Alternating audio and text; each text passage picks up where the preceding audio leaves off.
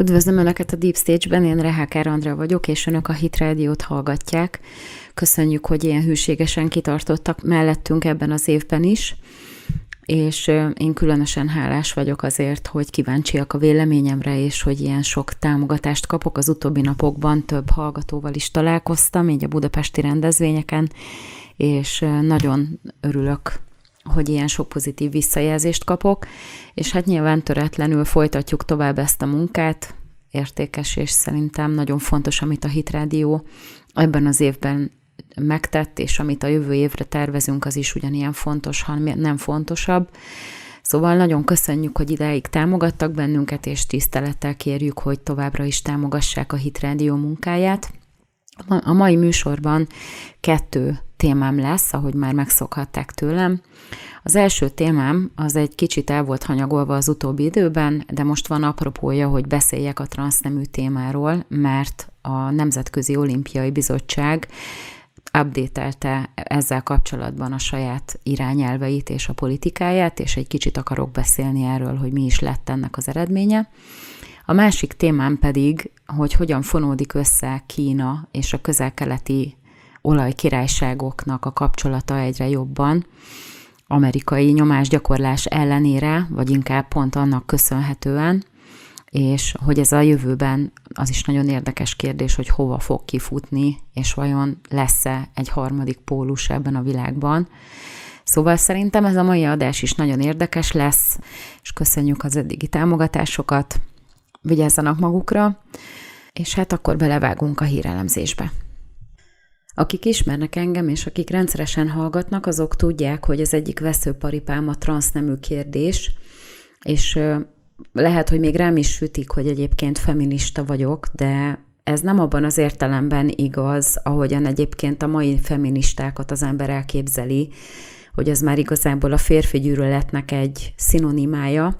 hanem én abban az értelemben vagyok feminista egy bizonyos szempontból, hogy hiszek abban, hogy a nőt az, az Isten egyenrangúvá teremtette a férfival, és hogyha egy kapcsolatban egy férfi és egy nő együtt működik, akkor ott igazából csak a különböző szerepek azok, amelyek megkülönböztetik őket egymástól, de ugyanolyan rangúak abban a kapcsolatban, és a döntéshozatalban ugyanúgy figyelembe kell venni a nőt, mint ahogy figyelembe kell venni a férfit, és hogyha az úgymond nőellenesnek ítélt társadalmakat is megnézzük, tehát például az iszlámot, vagy akár a, a zsidóságot, mert azért a zsidóság a közel-keleten eléggé kirekesztő tud lenni a nőkkel szemben, akkor ott is látjuk, hogy azért van egy nagy respekt a nők felé, tehát van egy tisztelet, mert vannak olyan dolgok, amit a férfiak nem tudnak megcsinálni, tehát például a gyereket nem tudnak szülni, a családot nem tudják úgy egyben tartani, mint ahogy a nők, de ez megint csak az Istennek a hatalmas bölcsessége, ahogyan megnyilvánul, és ez nem azt jelenti, hogy valaki egyenrangú, mint a másik, bár nyilván a bibliai kereszténységben a férfi az feje a nőnek, de ettől függetlenül mégiscsak ez egy partnerséget jelent, és nem egy ilyen úrszolga viszonyt, ahogyan ezt elképzelték a történelem során nagyon hosszú ideig sok társadalomban. És ugye én abban az értelemben vagyok feminista, hogy a szüfrazsettek voltak, hogy ha vannak dolgok, amiben nekünk döntést kell hozni, vagy ami érinti az életünket, akkor abban legalább a hangunkat hadd hallassuk. De én például nagyon élvezem azt a szerepet, amit egy feleség szerepe jelent, hogy van egy férfi, aki azért mégiscsak egy védelmet nyújt, és lehetek a partnere abban, hogy keze alá dolgozom, és segítek neki, hogy elérjük közösen a célokat, de igazából ő jelöli ki a csapás irányt, és lehet, hogy úgy tűnik, hogy ez nekem nem megy annyira jól, de az a helyzet, hogy én nagyon is élvezem ezt a fajta úgynevezett alárendelt szerepet, de mellette meg a fontos dolgokban meg megkérdezi a véleményemet. Mindegy, ezt csak zárójában említettem meg, igazából azért beszélek most erről a témáról, mert nagyon úgy tűnik, hogy a transzneműség az teljes egészében összecsapódik jelenleg a feminizmussal minden területen. A 70-es években, amikor a feminizmusnak ez a nagyon toxikus irányvonala megjelent, amikor ugye az abortuszjogokért kezdtek el küzdeni, meg ennek a farvizén bejött a melegjogoknak a kérdése, az LMBTQ, aztán utána a melegjogoknak a farvizén bejött ez a transznemű kérdés. Lényegében a feminizmus saját magára rántotta ezt az egész nagy szabadság eszményt, pontosan ezzel a nagyon toxikus megközelítéssel, mert most ennek isszuk a levét lényegében, vagy hát nem mi, hanem például a női sportolók, akik egyre másra jogsérelmeket szenvednek el, azért, mert hogy a transzneműség, mint úgynevezett alapjog, most már sokkal erősebben előnyben van részesítve, mint mondjuk maga a női jog, vagy a női mi voltja valakinek. Sőt, most már elmennek odáig Amerikában, hogy, hogy azt, hogy ki a nő, azt már a transzneműséggel egybe mosva állapítják meg. És úgy tűnik, hogy itt is azért van egy megosztottság a transzneműségen belül, mert ugye az az irányzata erősebb, vagy élvezi az erőnyösebb helyzetet, aki férfiból válik nővé, vagy férfiból akar nővé válni, mert ugye azt is ki kell, hogy jelentsük, hogy ez egyébként lehetetlen. Tehát sem mentálisan, sem fizikailag nem tud valaki egyik nemből átjönni a másikba. Ezek olyan meghatározott és nagyon szigorúan meghúzott határok, amiket a globális orvostudomány egyelőre nem tud áthágni, és nagyon úgy tűnik, hogy nem is fog tudni soha, mert olyan komplex dolog az, hogy valaki férfi, vagy olyan komplex dolog, hogy valaki nő, tehát nem csak a külső nemi jegyekből áll, hanem egy mentalitásból, egy lélekből, és így tovább. Tehát nagyon sok vetülete van, amit az orvostudomány nem tud, és igazából pont azért, mert nem ismeri, nem képes egyáltalán lekövetni. Tehát szerintem itt ezt nyugodtan elmondhatjuk, hogyha valaki transzneműnek érzi magát, vagy szeretne egyik nemből a másikba átmenni, akkor lehet, hogy meg kéne vizsgálni, hogy mi volt az a trauma, ami ezt ő benne kiváltotta. Mert lehet, hogy valaki feminin egy kicsit, de attól függetlenül a férfi nemi jellege, vagy az, hogy valaki férfi, az meghatározó akkor is, hogyha megvan benne ez a feminin jelleg. Na mindegy, nem vagyok egyébként semmilyen szinten se orvosilag, se pszicho- pszichiátriai témákban szakértő, viszont nagyon erős markáns véleményem van bibliai keresztény mi voltomból következően. És ugye azért beszélek most erről, mert a Nemzetközi Olimpiai Bizottság, ami 2021-ben már azzal hívta fel magára a figyelmet, hogy létrehozott egy transzneműeket érintő irányelvet, az most ezt felülvizsgálta. Ugye a transznemű irányelv az azt jelenti, hogy ezeknek az embereknek is van joguk az általuk választott nem szerint, vagy abba, azzal a nemmel együtt az élsportot gyakorolni, annak ellenére, hogy igazából itt a nők, akik nőként születtek és nőként is versenyeznek, hatalmas hátrányba kerülnek abban a pillanatban, ahogy megjelenik egy ilyen transznemű sportoló, mert hát ugye tudjuk nagyon jól, hogy az, hogy egy évig valaki, ahogy ebben az irányelvben le van írva, alacsony tesztoszteron szint mellett éli az életét, az nem jelenti azt, hogy az előtte levő időszakban a tesztoszteron szintje az nem volt olyan, hogy attól a csontozata, az izomzata, az alkata, az egész ember úgymond férfivá fejlődik ki, és aztán, hogy egy vagy két évig utána alacsony a tesztoszteron, az lehet, hogy azzal együtt jár, hogy ez az izomtömeg, ez nem fejlődik tovább, de ettől függetlenül, mivel ugye pontosan ezek a különbözőségek is nagyon erősen megvannak a nő és férfi között, ezért ezek a sportolók, hogyha hirtelen úgy döntenek, hogy akkor ők mostantól nők, fizikailag sokkal nagyobb erővel és akár lehet, hogy nagyobb állóképességgel is rendelkeznek, mint a női ellenfelek. És hát ugye beszéltünk erről az úszókkal kapcsolatban is, ott volt egy magyar vonatkozása is, ahogy egy magyar úszónő is írt az Egyetemi Úszó Szövetségnek egy, egy petíciót, vagy egy levelet, hogy ez mennyire durva, hogy ez a Lia Thomas nevű úszónő nem, hogy mindenkit agyonver, de ilyen hatalmas különbségekkel, még ugye ezzel dicsekszik is, tehát hogy azért vannak, akik erre ráutaznak, meg hát megbeszéltük annak idején ezt a Loren Hubbard nevű új-zélandi súlyemelőt is, aki egy darabig középszerű súlyemelő volt a saját neme, neme szerint, ugye férfiként, aztán hirtelen már felnőtt férfiként úgy döntött, hogy akkor inkább átáll a másik oldalra, és akkor pár évig alacsonyan volt tartva a tesztoszteron szintje, és így akkor nőként versenyezhetett az olimpián, és hát szerintem igazából az volt a lényeg, hogy nem nyerte meg az olimpiát, hogy nem merte bevállalni, mert így is hatalmas vita volt. Ugye vannak azok az országok, ahol ennek már megvan a hagyománya, És ugye pont arról beszélgettünk többször is, hogy ez azért az egyetemi sportban igencsak nagy problémákat okoz azért, mert elveszi azokat a lehetőségeket a nőktől, amik egyébként nekik is járnának, tehát mondjuk egyetemi ösztöndíjakat, vagy olyan helyezéseket, amelyek aztán mondjuk a profi sportban helyet tudnának nekik biztosítani. Tehát, hogyha itt beengedik, beengedjük a férfiakat, akik egyébként mentálisan különböznek egyedül a nőktől, tehát nem is jól, nem jól mondom, mert nem mentálisan különböznek egyedül, hanem egyedül mentálisan tartják magukat nőnek, de fizikailag egyáltalán nem azok, akkor ez egy teljesen jogtalan előny. És hát ezzel kapcsolatban a Nemzetközi Olimpiai Bizottságot értéktámadások, mert lehet, hogy ott van mondjuk egy Egyesült Államok, ahol ennek e- ez már hagyomány, vagy nincsen ezzel senkinek semmi problémája. Mondjuk zárójelbe teszem hozzá, hogy azért ez nem így van, de ott már vannak jogszabályok, amelyek védik ezeket a sportolókat. Meg mondjuk ott van egy orosz, vagy egy magyar, ahol egyáltalán nincsen ennek helye, és nem engedik meg a sportban, hogy egy férfi, aki magát nőként azonosítja, az nők ellen versenyezhessen, akkor milyen helyzetbe kerül egy olyan ország, aki kijut az olimpiára, és akkor olyanokkal versenyez, mert megengedi a Nemzetközi Olimpiai Bizottság, hogy ezek a transzneműek mondjuk a választott nemük szerint versenyezzenek, milyen helyzetbe kerül, hogy egyáltalán teljesen esélytelen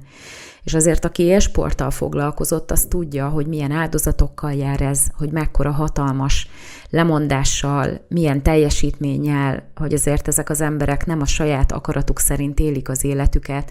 Az én férjem is vízilabdázó volt, és elmeséli, hogy volt olyan időszak, amikor már ugye profi szinten űzték ezt a sportot, hogy, hogy minden nap két vagy három edzésük volt, és igazából ez alapvetően e, e megakadályozza, hogy a saját kényekedve szerint élje az életét, tehát mindent kitölt a sport. Az se volt mindegy, hogy mit eszik, mikor, mi, mikor éri el a versenysúlyát, hogy van a formaidőzítés, és így tovább. Tehát azért ezt, aki foglalkozik még csak így amatőr szinten is sporttal, az tudja, hogy azért ez nem egy egyszerű dolog, és akkor hirtelen megjelenik egy férfi a nők között, ami olyan hihetetlenül igazságtalan, mert már eleve előnyel indul az alkatából, meg az izomzatából kifolyólag, és ezzel alapvetően teljes egészében okafogyottá teszi a női sportot. Na most azt állítja most a, a Nemzetközi Olimpiai Bizottság ebben a felülvizsgált polisziban, hogy ezt egyébként az egyes sportágak eldönthetik, hogy szerintük mi az a szint ebben a tesztoszteron kérdésben, ami elfogadható a transznemű sportoló beengedése szempontjából. Tehát lehet, hogy azt fogja mondani mondjuk az úszósport, hogy, hogy öt évig legyen tesztoszteron szint meghatározva, hogy minél nem lehet följebb menni, vagy három év, vagy megmondják, hogy ez nem is annyi, amennyit a, a, a NOB meghatározott, hanem mondjuk a fele. Aztán ez az igazság, hogy, hogy az egész valószínűleg el van hibázva, mert ugye nem a tesztoszteron teljesen az, ami meghatározza ezt a kérdést, az csak az egyik vetülete ennek a dolognak, de azon kívül még rengeteg más tétel is van ebben, hogy ki mitől férfi és mitől nő. Tehát már önmagában elhibázott az, hogy ezt beengedik egyáltalán a sportba. És most sem az történt, hogy azt mondta a NOB, hogy jó, akkor hagyjuk ezt az egészet, túl sok a vita, és akkor térjünk vissza oda, ahol voltunk, hogy mindenki abban a nemben kénytelen versenyezni, amelyikben született, vagy pedig ne versenyezzen, azt már nem merték bevállalni a nagy pol korrektségben. És akkor közben, ahogy keresgéltem itt a legújabb híreket ezzel a témával kapcsolatban, a Daily Mailben találtam egy utalást, amit aztán a Fox News-on is megtaláltam, hogy történt most pont decemberi hír, hogy volt egy transznemű hoki bajnokság az Egyesült Államokban. Tehát ugye mi tettünk többször ilyen javaslatot, lehet, hogy valaki hallgatja a podcastet, és akkor úgy döntött, hogy megfogadják a tanácsomat, hogy akkor rendezzenek a transzneműeknek külön bajnokságot, és akkor versenyezzenek egymással. De az a helyzet emberek, hogy csoda folytán itt is azok vannak hátrányban, akik nők. Mert ugye megint csak ott tartunk, hogy ha egy nő aki mondjuk nőként született, úgy érzi, hogy ő inkább férfi, és akkor elkezd tesztoszteront szedni, meg át próbálja állítani magát a férfi oldalra, azzal csak azt éri el, hogy megvastagszanak a csontjai, el kell kezdeni neki borotválkozni, elmélyül a hangja, egy kicsit nagyobb lesz az izomtömege, és elveszíti a nemző képességét. De alapvetően nem feltétlenül biztos, hogy ha ezt több évig csinálja, akkor is elér mondjuk egy olyan alkatot, mint amit egy, egy hát mondjuk C vagy D kategóriás sportoló férfi akár el tud érni. És akkor, ha ők bekerülnek mondjuk a transzbajnokságba, ahol nők, férfiak együtt egymás ellen versenyezhetnek, mert ugye most akkor az egyik az férfi volt, a másik az férfi lett, az egyik az nő volt, a másik az nő lett, tehát ilyen szinten mindenki egyenlő. Itt megint csak azok fognak hátrányt szenvedni, akik nőből akarnak férfivé változni. Mert ugye az ő alkatuk az, ami a sportban, alapvetően a legtöbb sportban hátrányos helyzetbe hozza őket. És ez történt ezen a hoki bajnokságon is, egy férfiból nővé változó, éppen átalakulóban levő transzsportoló beleszállt egy nőből férfivá alakuló transznemű sportolóba, akit aztán hordágyon kellett elvinni a terepről, mert olyan agyrázkódást kapott, hogy nem bírt felkelni. És ez is azt, tehát elkezdtem ezen is gondolkozni, hogy még itt is alapvetően totál handicapben vannak a nők, akárhogy is, ha férfi akar lenni, ha nő akar lenni, teljesen mindegy, mert a férfiak ezen a területen, mivel fizikailag sokkal erősebbek, ezek vitathatatlanul előnyt élveznek és előnyben vannak. És ezt abszolút, tehát pontosan az az ostobaság, ami árad ebből az egész transznemű ideológiából, tehát az a tagadása minden normalitásnak, az határozza meg ezt is. Mert egyszerűen nem lehet azt elérni csak azzal, hogy folyamatosan hajtogatjuk, meg állítjuk magunkról, meg furkos botokkal szétverünk mindenkit, aki próbál egy kis józan észre még beleavatkozni a dologba, hogy vedd már észre, hogy nem fogod tudni elérni, amit akarsz, hanem ezzel a hatalmas arroganciával, meg agresszivitással toljuk ezt az egész dolgot, egyszerűen nem értik meg, hogy a nemek közötti átjárhatóság az jelen pillanatban az orvostudománynak a mai állása szerint nem lehetséges. És a férfiak, ezt is újra meg újra megpróbálom súlykolni, hogy mindenki értse,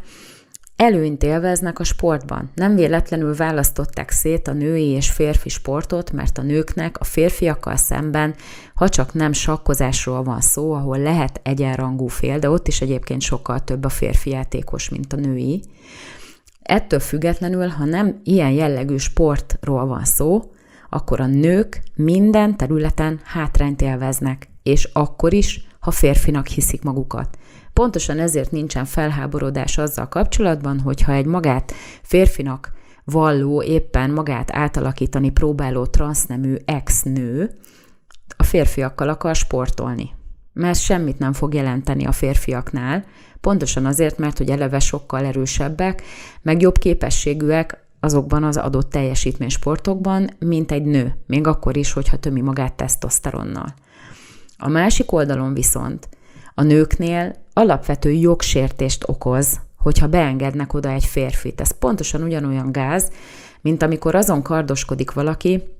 hogy a bántalmazott otthonról kimentett nők abszolút biztonsági menedék helyére beengedjék azokat a férfiakat, akik magukat nőnek képzelik. Mert ez is egy traumát átélt nő,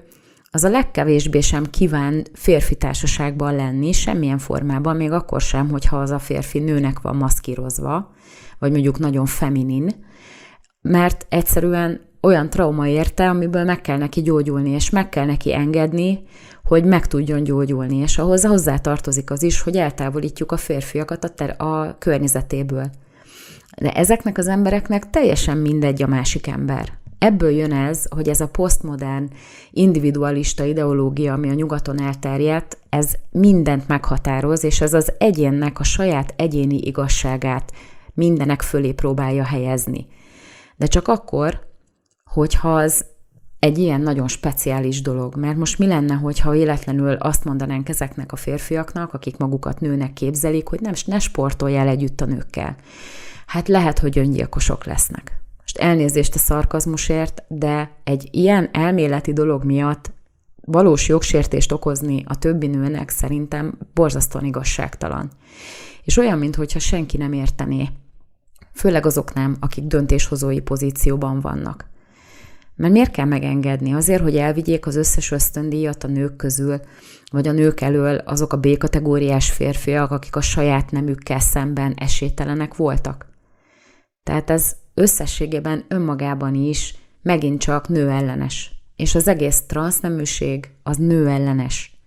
És közben pedig nyilván zárójelben megjegyzem, hogy meleg ellenes is, és ezért szólalt fel Navratilova is, aki ugye nagy melegjogi aktivista a sportolók között, mert igazából a transzneműséget most már mindenkire rásütik. És lehet, hogy azt mondják, hogy van egy nő, aki a nőkhöz vonzódik, az most már nem leszbikus, hanem az transznemű. És ilyen szinten jogsértések érik a melegeket is. Tehát nagyon úgy tűnik, hogy ezek a csodálatos újfajta ideológiák és olyan, ilyen-olyan jogok, ezek szépen magukra rántották az egész transznemű ügyet, és most már mindenki jogsértéseket szenved el, meg, meg hátrányt emberi jogi szempontból. Itt akkor meg lehet kérdezni magunktól, hogy ez mennyire volt érte, érdekes, vagy mennyire érte meg. És ugye nagyon tetszett nekem a Katari VB-n egy dolog, amikor a Neymárt megkérdezték, hogy mi a vélemény erről a nagy transznemű, meg gender, meg vók, meg egyéb dologról, és akkor csak annyit mondott, hogy hát mi itt a brazil válogatottban a nőket szeretjük.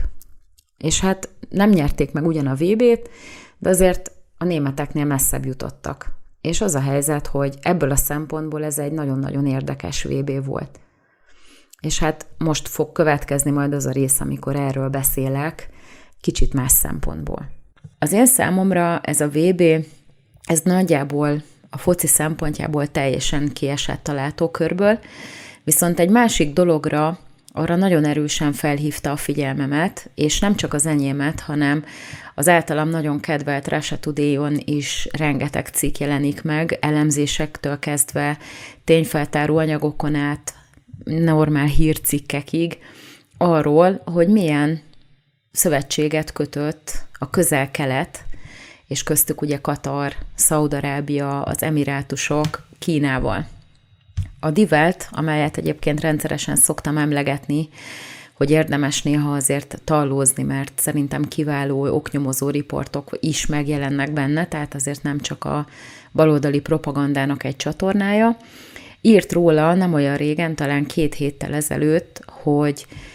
majd Xi Jinping, kínai elnök el fog látogatni Katarba a foci VB-re, és ugye elkezdték sorolni, hogy hogyan is jön össze Kína és Szaudarábia, vagy Katar, mert nyilván Szaudarábia az majd egy ilyen következő lépés lesz, és eléggé megdöbbentő volt a számomra, hogy a FACI VB előkészítésében Kína oroszlán részt vállalt. Tehát nem az történt, hogy Katar saját erőből felépített a saját munkásaival, vagy mondjuk nyugati cégeket megbízva felépítette ezeket a stadionokat, nyilván volt ilyen is, de azt a stadiont, ahol a VB döntőt rendezték, azt egy kínai cég építette fel. Ugye 888 darab elektromos buszt gyártottak le a kínaiak Katarnak, ami ugye egy nagyon szerencsés kínai szám, a 888, és ez az egész, tehát amit a Divelt felsorol, rengeteg különböző részét annak, hogy Kína hogyan vett részt az előkészületekben, a lebonyolításban, tehát például a pólókon keresztül, ugye ezeken az elektromos buszokon át, utakat építettek, felhúzták ezt a, ezt a stadiont, és nyilván más egyéb a VB-vel nem összefüggő beruházásokat is végrehajtanak Katarban, tehát például létrehozták a Guinness rekordok könyv alapján a legnagyobb, a világ legnagyobb víztározó tartáját, ugyanis a tengervizet segítenek a kínaiak édesvízzé változtatni. Ugye ezek az öböl államok eléggé sivatagosak, és a víz az óriási kincs, és így ez a kínai beruházás, ez ugyanúgy létrejött ott Katarban. Aztán itt írja közben, hogy nem csak 888 buszt gyártottak le, hanem 1500-at, és így tovább. Tehát lehetne felsorolni hihetetlen mennyiségű gazdasági összefonódást a kínaiak és a közel-keleti államok között, és főleg ennek a VB-nek a kapcsán. És akkor elkezdtem én is gondolkozni rajta, hogy vajon hogy mit fog ehhez szólni az Egyesült Államok, és hogy hogy létezik ez, hogy Kína ilyen szinten oda mer állni, és akkor elkezd üzletelni azokkal az országokkal, amelyről az ember azt gondolná, hogy az olaj, meg a foszilis energiahordozók miatt van egy status quo, ami az Egyesült Államokkal vagy a nyugati világgal ki van alakítva, mégpedig, hogy ők garantálják ezeknek a királyságoknak a szuverenitását nemzetközi szinten, Ugye lehet, hogy zajlanak ott mindenféle proxy háborúk, például Szíriában, vagy a törökök azért elég rendesen intézik az ügyeiket Irak területén is, hogyha arról van szó a kurdokkal szemben, de hogy itt azért mégiscsak van egy status quo, amit lehet fenntartani, lehet dolgozni, lehet eladni az olajat, és így tovább, és akkor ott van mellette az OPEC, aminek most már a tágabb tagságába, az OPEC pluszba Oroszország is beletartozik, de azért az OPEC az lényegében a közel-keleti államokat, az olajkitermelő országokat tömöríti egybe, és akkor ezek alapvetően úgymond kóser üzemanyagot, vagy kóser foszilis energiahordozót jelentettek a nyugati világ számára, és akkor ennek megfelelően volt egy védelem, amerikai katonák állomásoztak például Szaudarábiának a területén, Ugye Irán az mindenkinek szúrja a szemét, Irán egyébként ideológiailag is különbözik Szaudarábiától például, mert ugye Irán síit, a, a szaudiak pedig szuniták, és ugye van egy konfliktus, főleg azért is, mert Irán szeretne hegemon szerepre szert tenni a térségben, és ezért veszélyeztetve voltak például a jemeni konfliktus által, amit ugye Irán meglehetősen erősen támogat a szaudiakkal szemben, tehát ott is igazából nem a helyi erők állnak egymással szemben, hanem Irán és Szaudarábia, hogy onnan egyébként az infrastruktúrát, amivel kitermelik az olajat, és amivel ezt a hatalmas jólétet tudják fenntartani, az veszélyeztetve lehet. Na most azt látjuk, hogy ez a fajta status quo, ez megbomlott. Ez már egyáltalán nem az a régi világ, mint ami volt. Ugye ez kezdődött azzal, hogy Joe Biden nem tudta elérni a szaudi látogatásával, hogy Mohammed bin Salman korona herceg elintézze, hogy elkezdjék gőzerővel kitermelni az olajat a szaudiak, amivel lenyomják a világpiaci árát az olajnak, ami ugye kedvezett volna az Egyesült Államoknak, akik úgy próbálták a, az egekbe szökő olajárakat egy kicsit lejjebb szorítani, hogy a tartalék olaj, tehát az olajtartalékot lényegében kiengedték a piacra, a víztartalékot, és ugye ezzel egy ideig tudták mérsékelni ezt a hatalmas árnövekedést, de most már nem nagyon lehet ez sem. A szaudiak pedig egyáltalán nem, nem érezték úgy, hogy nekik erre kötelezettségeik lennének, hogy nekik muszáj lenne ezt ebben engedelmeskedni, sőt, igazából Oroszország felé fordultak ebben, és az oroszok pártjára álltak, meg hát nyilván a pénzpártjára, mert ugye azért azt lehet látni, hogy egy magas olajár az még kisebb kitermelés mellett is tud olyan bevételt hozni, ami egyébként egy alacsonyabb olajárnál csak nagyobb kitermelésnél elérhető, ezt ehhez ugye nem kell atomtudósnak lenni, hogy az ember ezt megértse, és annyira nem voltak lekötelezve Bidenéknek, hogy, hogy csak amiatt a jó kapcsolat miatt idézőjelbe kiengedjék a kezükből ezt az irányítást, és úgy tegyenek, ahogyan azt Biden akarta, és annak ellenére sem, hogy azért ott befenyegették őket, hogy mi lesz, ha kivonják a csapatokat az amerikaiak Szaudarábiából, de aztán természetes, hogy ez nem történt meg, mert azért még nem tartott a repesztéses technológia Amerikában, hogy az országnak a szükségleteit teljes egészében lefedje, tehát nem tudnak annyi olajat kitermelni egyelőre, és így kénytelenek behozni, meg kénytelenek vásárolni is, ami miatt ugye nem lehet veszélyeztetni a kitermelést, tehát a szaudiak nevetnek a markukba. És akkor most itt van Katar, ahol a kínaiak ezeket a gigantikus mennyiségű beruházásokat végrehajtották, és most meg a VB után csúcs találkozók sora fog be elkezdődni Kína és a közel-keleti államok között. És akkor el lehet kezdeni gondolkozni, hogy vajon mi is az oka ennek. És hát én arra jutottam, hogy ugye az Egyesült Államok teljesen szétaprózza a saját erejét, és még a proxy háborúknál is egy kicsit nagyon úgy tűnik, hogy elszámította magát. Ugye most Ukrajnában erről is lehetne vitatkozni, az én véleményem az, hogy Joe Biden és a hozzá kötődő üzleti döntések, vagy dön- üzleti befektetések védelme zajlik éppen az ukrán háborúban. Ugye tegnap Nógrádi György elmondta, hogy az ukránoknak létkérdés, hogy végig folytatódjon a háború, mert hogyha nem folytatódna a háború, akkor nem jönne a nyugati pénz. Ha meg nem jönne a nyugati pénz, akkor technikai államcsődben lenne, nem csak technikailag lenne államcsődben, hanem gyakorlatilag is, tehát egyszerűen összeomlana az ukrán gazdaság, tehát nekik létkérdés, hogy jöjjön a támogatás. Na most az Egyesült Államoknak is ide azért bele kell szállni ebbe, meg most még mielőtt januárban átveszi a republikánus párt a, a képviselőháznak az irányítását, még azért valószínű, hogy 37 milliárd dollárt át fognak csatornázni az amerikaiak Ukrajnába. Akkor itt van az Európai Unió, ez is szépen az amerikaiak mutató újja alá behelyezte magát, és akkor amikor az amerikaiak nyomják a gombot, akkor az Európai Unió ugrik, Ursula von der Leyennel az élen, és akkor megszavazták ezt a felvehető hitelt, úgymond, Európai Uniós szinten felvehető kölcsönt, amiből majd Ukrajnát kell finanszírozni. És akkor lehetne beszélni a fegyverkezésről, hogy ki milyen fegyvert, hogy deponál át hova, akkor ugye ez is beruházást jelent, mert a fegyvergyáraknál van, hogy bővíteni kell. Ugye nálunk is Magyarországon létrejött olyan hát, támogató hadsereget, hadipart támogató vállalkozás, ami egy csomó embert fog majd foglalkoztatni, és így tovább, tehát ez egy nagy üzlet. De mellette viszont azért mégis megosztja az erejét, meg azért Európa is egyre jobban gyengül, meg ezek a folyamatok, amiket beindítottak, például a gazdasági szankciók, ezek azért nem kerülték el lokálisan Amerikát sem.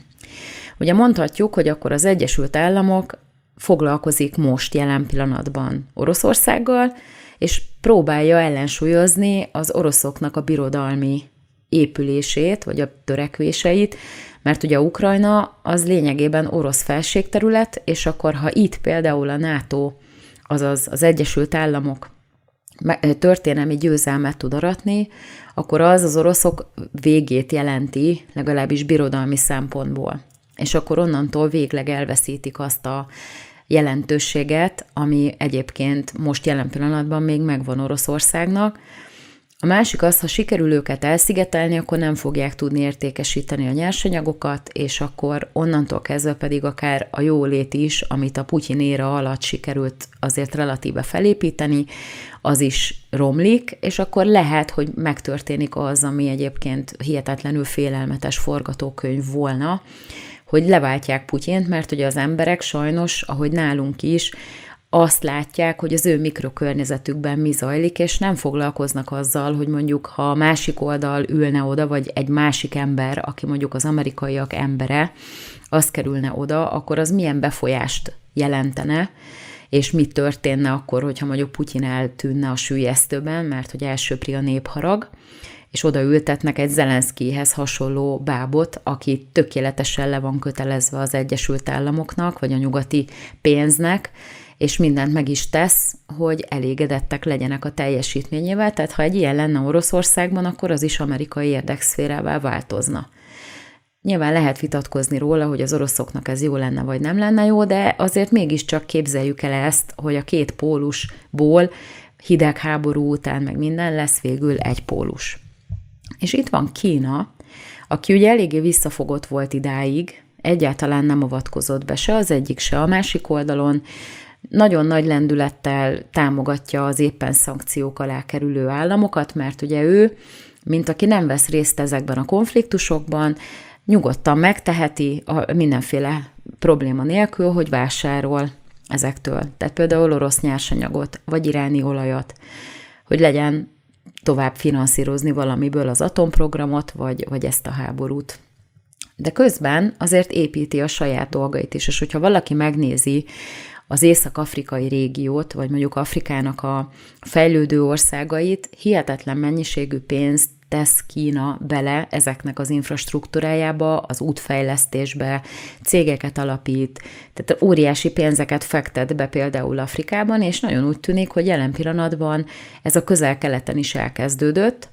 és ezeknek az országoknak a közel-keleten ugye más a kapcsolatuk Kínával, mert az, a, az afrikai országokban ott igazából Kína nagyjából azt csinál, amit akar, mert hogy nincsen lobby erejük ezeknek az országoknak, ugye nagyon megosztja őket a terrorizmus, szun, tehát a, a muzulmán, keresztény viszonyok,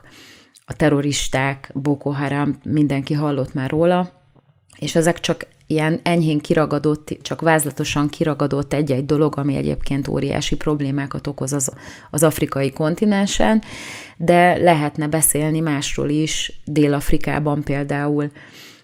tehát minden szempontból ott hatalmas nagy segítséget jelent, hogyha a kínaiak megjelennek egy nagy zsák pénzzel, és építenek normális utakat ezekben az országokban. Itt pedig van egy nagyon jól működő gazdasági kapcsolat, ugye azért Katar az egy jól fizető ügyfél, és akkor ezt, a, ezt nyilván rájöttek a kínaiak, hogy érdemes tovább tolni, mert hogy itt van egy nagyon jó felvevő piac, akik egyébként ideológiailag, meg emberi jogilag azért nincsenek olyan messze egymástól. Ugye mind a két ideológia, a muszlim ideológia is, meg a kommunista ideológia is Nyilván mi tudjuk keresztényként, hogy hasonló tőről fakad mind a kettő,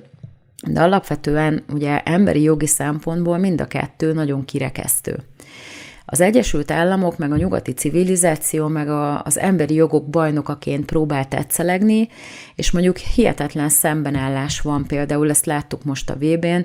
a VOK szélső baloldali ideológia, amiben mindent lehet, és amit én akarok, azt én ott, ahol vagyok éppen, akármit megcsinálhatok, mert én vagyok a legfontosabb, azt egy muzulmán például nem tűri el. A kínaiaknál pedig olyan, a, meg a kommunizmusban olyan az ideológia, hogy ott az egyén az nem számít, hanem ott a nagy ügy és a nagy közös cél számít, aminek az érdekében az egyén feladja a saját életét is. Na ez nem fér össze az individualista nyugattal egyáltalán. És ha ezt a kettőt ütköztetjük, akkor egy muzulmán világban, ahol erkölcsileg egyébként sajnos ezt kell, hogy mondjam, hogy nagyobb erkölcsi tartás van a muszlimokban, még így is, hogy azért abban is borzasztó erős a képmutatás, mint ezekben a teljesen ateista vagy materialista nyugati társadalmakban, amelyek teljesen elvesztették az ön a kontrollt már ezek fölött, a morális kérdések fölött. És akkor persze, hogy mind a két ország elutasítja ezeket a dolgokat, mert hogy nem fér össze az egyiknek morálisan, a másiknak meg ideológiai szempontból a céljaival, és akkor egymáshoz vannak kényszerítve lényegében, és az Egyesült Államok a nagy kulturális befolyásolásával igazából ezeket csak feldühíti, és egyre közelebb hozza egymáshoz. Mert azért tiszteletben kell tartani, hogy mondjuk egy muzulmán kultúra, még akkor is, ha mi hülyeségnek tartjuk azt, amiben hisznek, az egy több száz éves, sokkal régebben fennálló ősi kultúra, és más a morális értékrendje, mint a jelenlegi Egyesült Államoknak. Ezt a legszem, legfelületesebb szemlélő is aláírja valószínűleg. És ezt, ha az Egyesült Államok nem tartja tiszteletben, és erőlteti azt, amit egyébként ezek az emberek nem akarnak, és a saját országukban igazából azt csinálnak, amit akarnak, akkor nem lehet csodálkozni rajta, hogy ha oda kerül a sor, akkor ezek az emberek ezt is mérlegelni fogják, és nem Amerikának fognak kedvezni, meg nem a nyugati civilizációnak fognak kedvezni, hanem kedvezni fognak Kínának. És ugye megint a környezetszennyezést megnézzük, ugye a szaudiak, meg Katar, tehát ezek a, rész, ezek a részek a legnagyobb foszilis energiahordozó kitermelők a világon. Na most, hogyha ez teljesen környezetszennyezőnek van minősítve, akkor vajon hogy fognak dönteni? Kínát ugye nem érdekli a kiotói egyezmény, a legnagyobb környezetszennyező valószínűleg Indiát követően a világon, hatalmas, tehát ott, ott azért nem volt probléma a maszkot viselni, mert olyan smog van, hogy az emberek eleve maszkot hordanak. És itt megint csak van egy közös platform, mert ha nem kell a foszilis energiahordozó, mert a kiszámíthatatlan, időjárestól függő, megújuló energiaforrásokat akarjátok, akkor majd megveszi ezeket Kína, és akkor mindenkinek jó lesz, mert nekünk van, van vevőnk, ti meg nem vagytok fontosak innentől kezdve. Tehát minden szempontból észre kellene venni a nyugatnak azt, hogy ha ezt tovább folytatja, és nem veszi észre, hogy azért nem tökéletesen alárendeltek ezek az országok, mert egyébként nem alárendeltek, nincsenek úgy kiszolgáltatva, mint ahogy minket Európát kiszolgáltattak a vezetőink az Egyesült Államoknak. Erről írtam a hetekben a legutóbbi lapszámban, Európa elrablása címmel. Szerintem érdemes azt is elolvasni, mert egy-két gondolatot azért felvetek ott, hogy, hogy hogyan is befolyásol bennünket a legvégsőkig az Egyesült Államok, annak ellenére, hogy semmi közünk nincsen hozzá, vagy nem kéne, hogy legyen. Szóval ezek a dolgok, ez az erőszak, ami itt nálunk megnyilvánul, ez nincsen meg Kínában. Mert ugye kizárta a közösségi média a hálózatokat is. És nincsen meg Szaudarábiában sem, ahol olyan erős a vallási kontroll, hogy ott is inkább alternatív módszerek vannak, hogy hogyan juthatnak ki az emberek a közösségi médiába, tehát nincsenek annyira agymosva, mint mi. És hát sajnos ez azt, azt mutatja, hogy lehet, hogy a következő konfliktus helyzet az a közel-keleten fog kirobbanni, Amerika és ez az új szövetségi rendszer között. Nyilván ez is majd a jövő zenéje lesz, mert meglátjuk, hogy hova fut ez ki.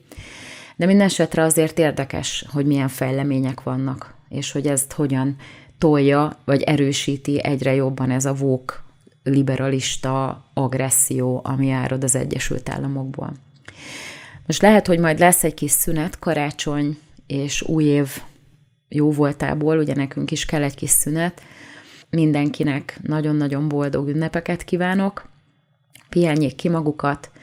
és hát folytatjuk tovább, mert elemezni kell ezeket a dolgokat, amik történnek. Köszönöm a támogatást egész végig. Nagyon vigyázzanak magukra, legyen jó szünetük, és találkozunk majd, meglátjuk, hogy mikor. Addig is vigyázzanak magukra, és minden jót kívánok a viszonthallásra.